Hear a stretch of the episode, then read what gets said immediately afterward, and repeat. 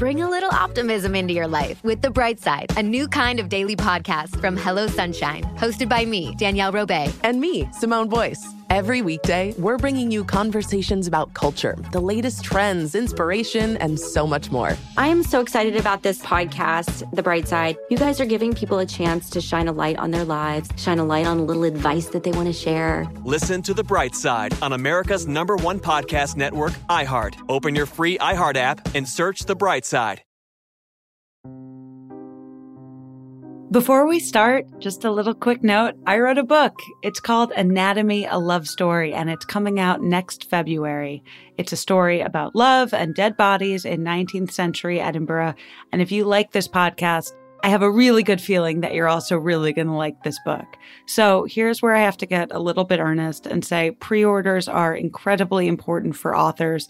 Basically, publishers look at those numbers and decide how many eyeballs they're going to put the book in front of when it's actually published. So if you're interested at all or even on the fence, do me a favor at least and check it out and see if you're intrigued enough for a pre order. It would mean so much to me. Also, if you want to support the show, you can always get access to bibliography material and episode scripts on our Patreon at patreon.com slash noblebloodtales. Welcome to Noble Blood, a production of iHeartRadio and Grim and Mild from Aaron Mahnke. Listener discretion is advised. Christina of Sweden had an unusual birth. She was born on a frosty December day to the King of Sweden, Gustavus Adolphus, and his wife, Maria Eleonora. The couple had achieved four pregnancies before Christina, but they hadn't had a single child survive past infancy. One son was a stillborn. A daughter died before her first birthday. And so this new pregnancy was a source of joy, but also of profound anxiety for the royal family. A slew of doctors were sent to examine the queen, and one by one they all turned to the king with knowing smiles and said, It's a boy.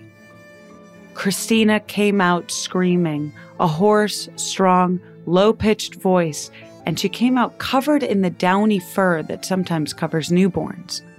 It was probably a combination of those factors, and the fact that having a male heir at this point was already a foregone conclusion, that Christina was initially declared to be a boy. When the mistake was identified, the attendants were humiliated. The air in the royal chambers was still and stifling with the awkwardness of the entire situation. King Gustavus broke the tension. If he was disappointed at not having a male heir, he didn't show it. She'll be clever, he said. She has made fools of us all. The king adored his daughter, and from that point on, he correctly assumed that he and his wife wouldn't be having any more children, and that Christina was going to be his heir. If she was a woman, well, that was okay by him. Technically, Christina never became a queen. After her father's death, people called her Queen Christina of Sweden, but her actual formal title was king. Swedish law didn't include the terminology for a non queen consort, or a queen just married to the king without monarchical power in her own right. Christina's accidental misgendering at birth turned out to be just the first in a long line of unusual happenings in possibly one of the strangest lives of Renaissance royal history. Christina was a woman who lived with a peculiar knack for doing things exactly on her terms fond of wearing men's clothing and not combing her hair, with absolutely no interest in getting married to a man, and a much bigger interest in pursuing romantic relationships with women, Christina was not the king that Sweden really wanted, which especially became true when she decided that she wanted to convert to Catholicism, even though her kingdom was deeply Lutheran. And so, citing burnout, Christina abdicated and spent the next several decades of her life bouncing between various European courts, throwing elaborate parties so expensive they could bring her hosts financial ruin, and ultimately landing at the Vatican, where she was a guest under five separate popes. Back when she was reigning in Sweden, one of her political enemies said of her, quote, Christina was bringing everything to ruin and that she cared for nothing but sport and pleasure. So often, Disney movies and history stories, this podcast often included, fall into the trap of telling the tales of beautiful, gentle princesses. Christina was neither. She was strange looking and strange in her habits, probably the best educated woman in Europe of her day. She loved music and theater and other women, and still, she's one of only three women to be buried in the Papal Vatican grottos. Of course, there was murder along the way. What good story doesn't have murder? Christina may have abdicated her throne, but she never gave up having the power of life and death over her courtly subjects. I'm Dana Schwartz, and this is Noble Blood.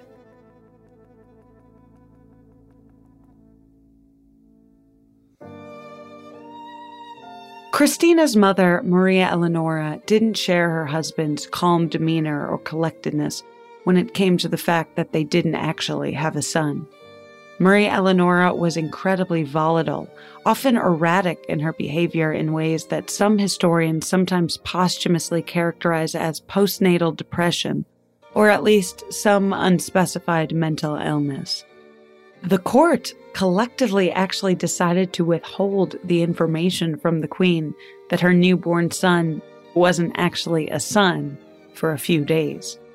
When the queen was finally told that she had given birth to a daughter, she threw a tantrum.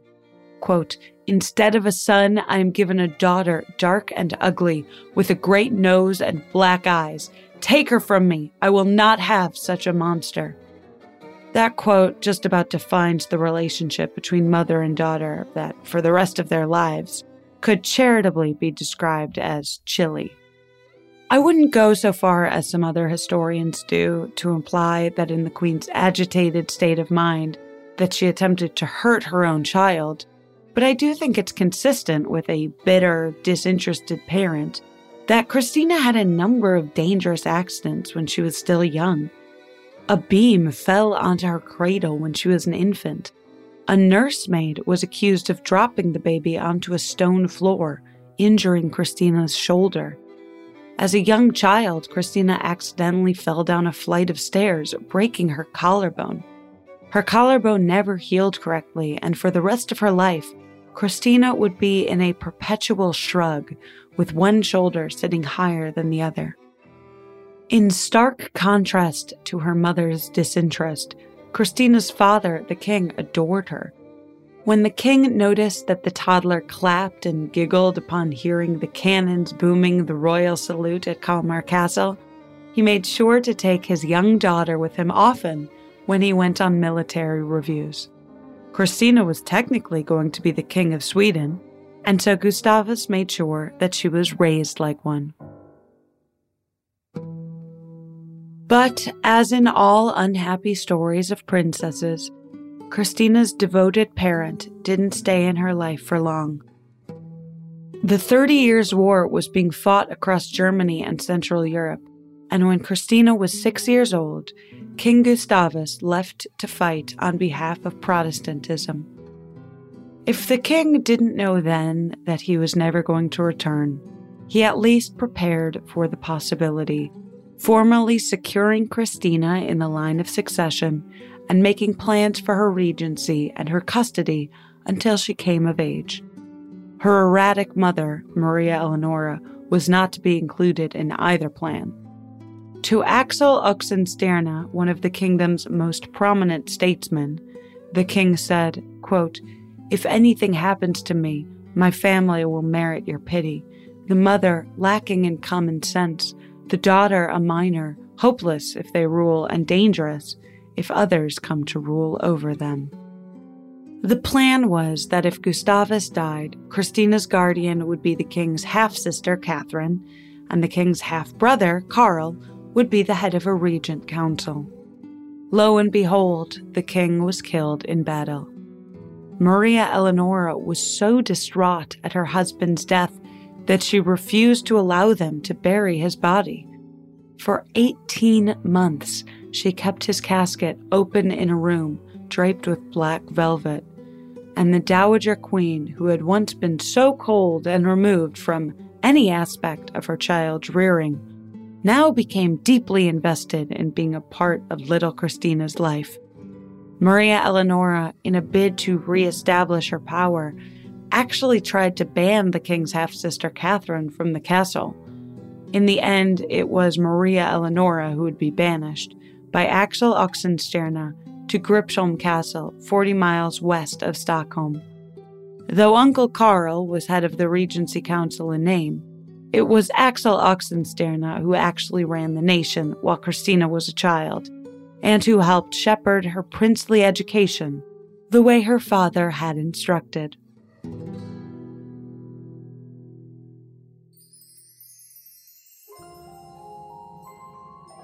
When Christina was 12, her guardian, her Aunt Catherine, died. From that point on, Oxenstierna appointed a group to be Christina's collective guardians, rather than giving her individual foster parents. The idea was that because Christina would go on to have so much power, she shouldn't be biased in favor of any nobleman and grow to pick favorites as an adult. Technically, the King of Sweden already at six years old, Christina received an absolutely phenomenal education. She was tutored as if she were a boy in politics, philosophy, and theology, and to the point of fluency in seven languages, not counting Swedish. Christina was very possibly the best educated woman of the entire 17th century. Axel Oxenstierna even hired a French ballet troupe to teach Christina how to move gracefully. That lesson was the one that never quite took. Christina was never accused of being graceful. By the time she was an adult, she swore like a sailor, refused to brush her hair, neglected all sense of fashion or polite decorum. She was uncomfortably blunt and outright refused things that she saw as feminine. From a young age, she was drawn to the Catholic doctrine, particularly the idea of celibacy. As a teenager, she was briefly secretly engaged to her cousin Charles, but pretty quickly, Christina made it very clear to everyone around her that she had no intention of ever getting married. Christina's most important romantic relationship was with a girl named Ebba Spar, the daughter of a political family. Ebba arrived to court as a teenager to serve as one of Christina's ladies in waiting. The two were inseparable. They shared a bed and wrote effusive letters to each other. It's almost besides the point to ask if the relationship was explicitly sexual when it was so obviously romantic. Christina referred to Ebba as Belle, and when Ebba finally got married, it was to a man Christina selected who would keep Ebba close at court. I am not a queer scholar who can determine whether or not it's academically useful to call Christina a lesbian when she wouldn't have thought of herself in those terms, but it seems unnecessarily reductive and a little silly to discount what was obviously a queer relationship.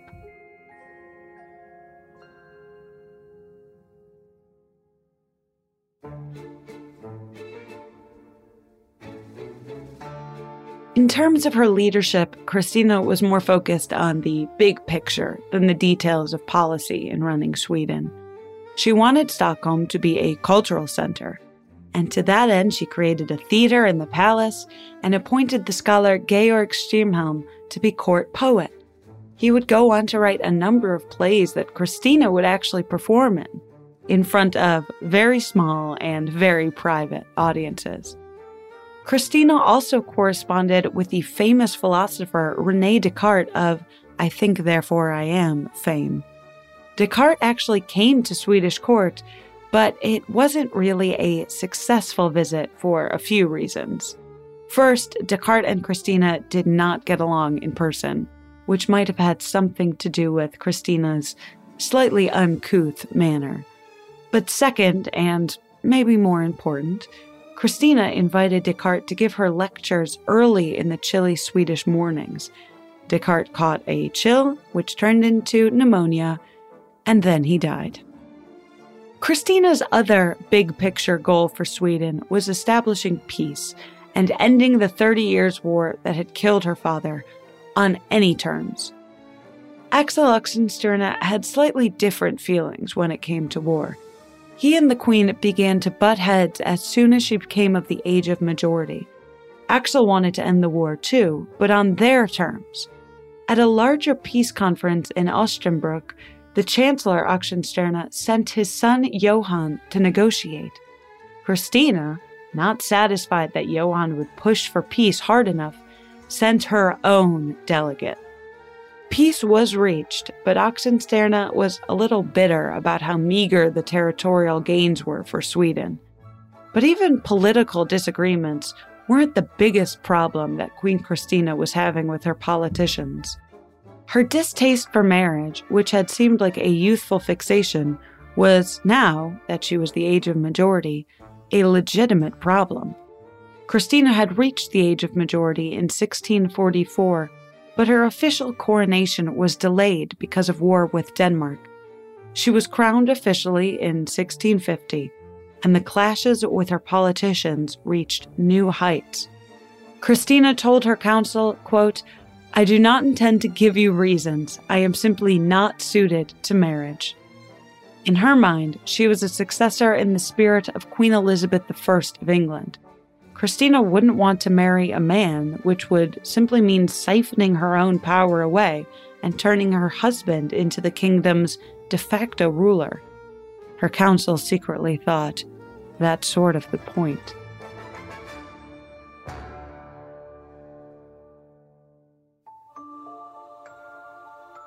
Christina did have one relationship with a man, a relationship that would come to define the rest of her life. It was a friendship with the Jesuit secretary and interpreter for the Portuguese ambassador to Sweden. She and the ambassador spoke of religion and philosophy, of Copernicus, Tycho Brahe, Bacon, and Kepler. When Christina expressed her fascination with Catholicism, the secretary smuggled one of her letters to Italy and invited two more Jesuit scholars to sneak into Stockholm in disguise to chat with Christina. Not only did Christina not want to get married, she wanted to convert to Catholicism. Now, that's all well and good for a person, but not a person who is the monarch of a country, especially not since one of the terms of the peace treaty at Osnabrück was that the religion of the ruler determined the religion of a kingdom. Christina, almost 27 years old, had reigned for nearly two decades. Her days were filled with 10 hours of lessons and policy meetings on financial minutiae. It was, in short, a hell of a lot of work for someone who didn't want the job. On June 6, 1654, Christina abdicated the Swedish throne on behalf of her cousin, Charles. For the ceremony, she wore all of her royal regalia atop of a simple white taffeta gown. Her council, one by one, came up and removed the royal items. But the final counselor who was supposed to remove Christina's crown wasn't able to do it. And so Christina stood in silence for a moment and then just took off her crown herself she gestured for the new King Charles to come up and sit in the throne she vacated, but he politely refused, and the two of them left the ceremony together. Three days later, Christina left Sweden. Christina's journey from Sweden was forcing her to travel through Denmark, still one of the country's enemies, so she cut her hair short, wore men's clothing, and posed under the fake name Count Dohna to sneak across the border. While traveling through sympathetic Catholic kingdoms, Christina privately converted to Catholicism, although she kept it a secret temporarily because she still needed alimony from the Swedish government, and she didn't want to compromise that. When she did eventually announce her conversion, it was at the palace of Habsburg Archduke Ferdinand Charles in Austria, he threw her a multi day party so extravagant it nearly led to his financial ruin. That event is a good keystone for what Christina's life would look like as she continued around Europe. attending parties, plays, and concerts at the behest of various Catholic noblemen. Finally, her travels took her to Rome, where Pope Alexander VII, an early adopter of having a mustache and a square little goatee unconnected to the mustache, welcomed her as a triumph. He threw her an opulent reception that began with a procession with 6,000 onlookers crowding the streets to catch a glimpse of her. The rest of the parade included camels and elephants. It was the Roman equivalent of the Prince Ali song from Aladdin. The Pope was thrilled to have a monarch, even a former monarch, who publicly converted to Catholicism.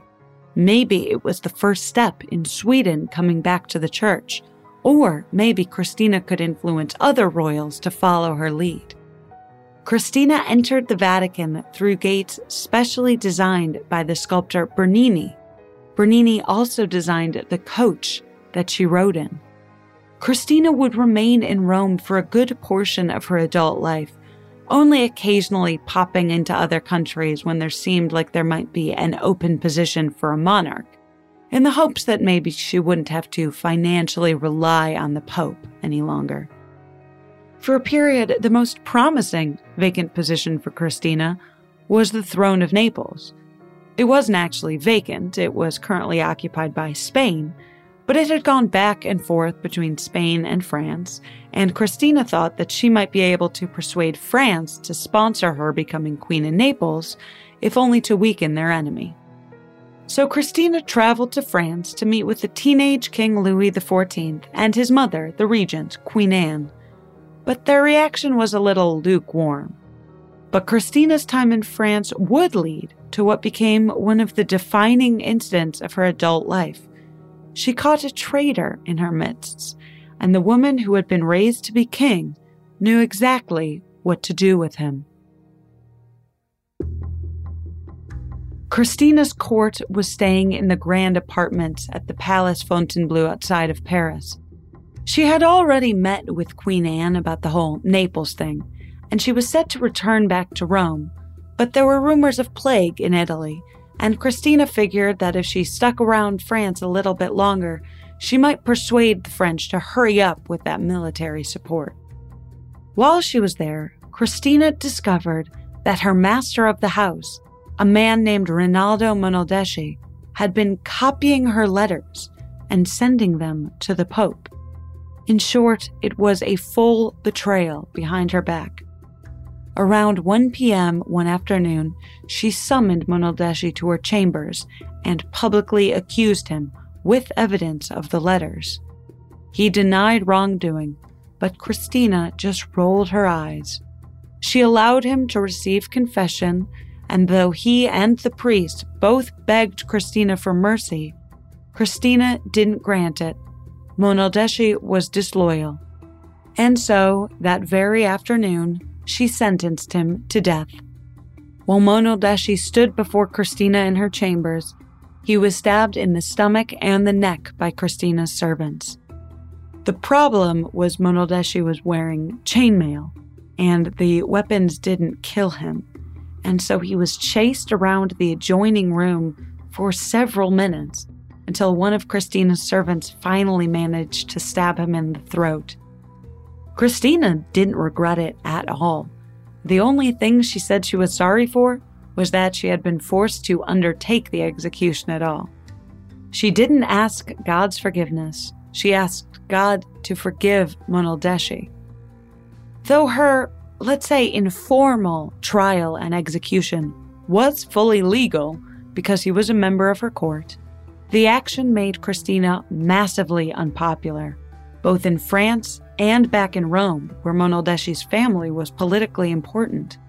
The Pope, who had once thrown her a massive parade, now described Christina as, quote, a woman born of a barbarian, barbarously brought up and living with barbarous thoughts, with a ferocious and almost intolerable pride.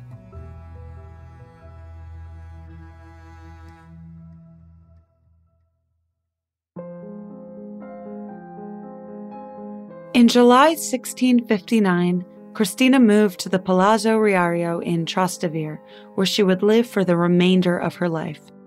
She would return briefly to Sweden after her cousin Charles died, thinking maybe there was a chance she might retake the throne again. But her Catholic conversion being non negotiable, that was a no go. While she was there, Christina tried to see her former love, Ebba Spar, but the Spar family prevented it. It was on her way back from another ill fated trip to Sweden when Christina heard the news that Pope Alexander VII died and that his replacement would be Pope Clement IX. Christina was delighted. She knew Clement IX. He had been her guest a number of times. She was so thrilled for her friend that she threw a massive party in her rented house, forgetting, it seems, that she was staying on the road temporarily in very Lutheran Hamburg, where they were not at all a fan of all the banners Christina hung in the street to celebrate a new pope. Christina's party had wine flowing from fountains. The night ended with a riot and eight deaths, and Christina needing to flee out the back in disguise. She remained a troublemaker for the rest of her life. Though the next two popes would be against theater, with Pope Innocent XI forbidding women from acting, singing, or wearing low cut gowns, Christina just flat out ignored him and continued to hire female actors for her private theater. She also declared herself protectress of the Jews in Rome, and she was the one who pressured the Pope into banning the chasing of Jews through the streets during carnivals. Yup, that wasn't just a thing in Borat movies. That was Christina through her middle age, enjoying art and culture, creating a hub for herself as the Catholic queen of the counterculture. One French writer visiting Rome wrote a fairly harsh description of Christina, but one that I will read because I think it paints such a compelling picture of the figure she cut as an adult. Quote, She is over 60 years of age, very small of stature, exceedingly fat and corpulent. Her complexion and voice and face are those of a man. She has a big nose, large blue eyes, blonde eyebrows, and a double chin from which sprout several tufts of beard. Her upper lip protrudes a little. Her hair is a light chestnut color and only a palm's breadth in length. She wears it powdered and standing on end, uncombed. She is very smiling and obliging. You will hardly believe her clothes. A man's jacket in black satin reaching to her knees and buttoned all the way down. A very short black skirt and men's shoes, a very large bow of black ribbons instead of a cravat, and a belt tightly drawn under her stomach, revealing its rotundity all too well. Christina died at age 62, and though she requested a simple burial at the Pantheon, for all the trouble she caused, the Pope still wanted to use her as a PR opportunity from beyond the grave. Christina was one of three women buried in the Vatican Grotto, and she was buried with the honors of a pope in three coffins of cypress, lead, and oak, with her intestines in a high urn. Her body, wearing a silver mask draped with fur and jewels, was on display for four days. It was a strange burial for a strange woman, a woman who replaced social cues and restrictions with her own impulses and turned whatever palace she was at into a party.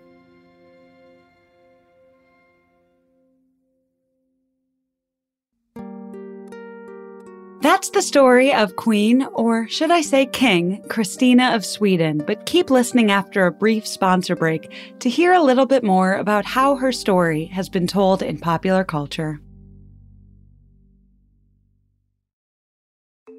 The weather is getting warmer, so it is time to say goodbye to your jackets and heavy sweaters. Hello to shorts and tees. If you are anything like me, you have this urge around this time of year to completely overhaul your wardrobe, but ideally you want to do that without spending a fortune. Luckily, I found Quince. Now I've got a lineup of timeless pieces that keep me looking effortlessly chic year after year. They have these amazing European linen dresses, blouses, and shorts from $30, washable silk tops, timeless 14 karat gold jewelry, and honestly, my new favorite pair of summer sunglasses I got from Quince. Get warm weather ready with Quince. Go to quince.com slash noble for free shipping on your order and 365 day returns. That's Q-U-I-N-C-E dot com slash noble to get free shipping and 365 day returns. Quince.com slash noble.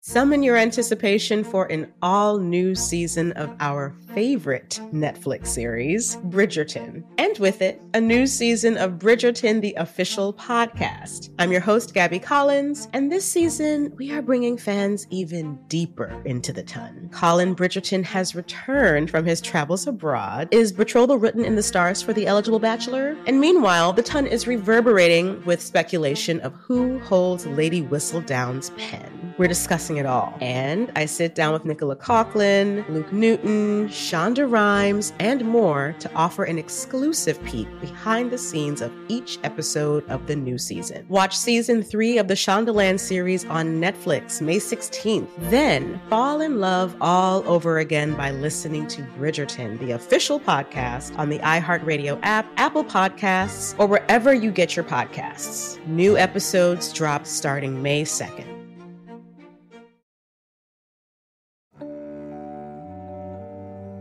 Several movies and operas and books have been written about Christina of Sweden. But one of the most interesting is the critically acclaimed 1933 MGM film, Queen Christina, featuring the Swedish actress Greta Garbo. That movie made the incredibly Hollywood choice to turn Christina into a classic romantic heroine by inventing a male love interest, a Spanish ambassador whom she's unable to marry because he's Catholic. Of course, that has the added benefit of turning Christina's conversion to Catholicism into a move of love and not philosophy. I doubt the real Christina would have loved that twisting of her narrative, but I do think she would have liked Greta Garbo. You see, just like Christina herself, there are rumors that Garbo was also queer, that she might have been bisexual or even gay. There's a scene in the film where Christina kisses her lady in waiting, Ebba, and although it's played completely platonically, maybe secretly Garbo knew how the scene was supposed to be played.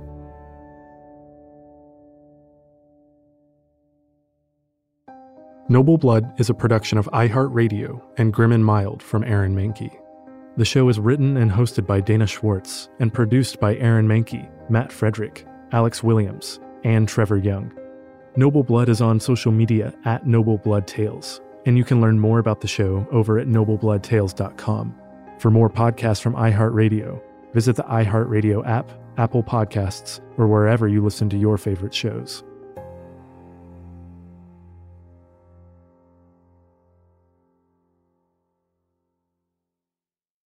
Bring a little optimism into your life with The Bright Side, a new kind of daily podcast from Hello Sunshine, hosted by me, Danielle Robay. And me, Simone Boyce. Every weekday, we're bringing you conversations about culture, the latest trends, inspiration, and so much more. I am so excited about this podcast, The Bright Side. You guys are giving people a chance to shine a light on their lives, shine a light on a little advice that they want to share. Listen to The Bright Side on America's number one podcast network, iHeart. Open your free iHeart app and search The Bright Side.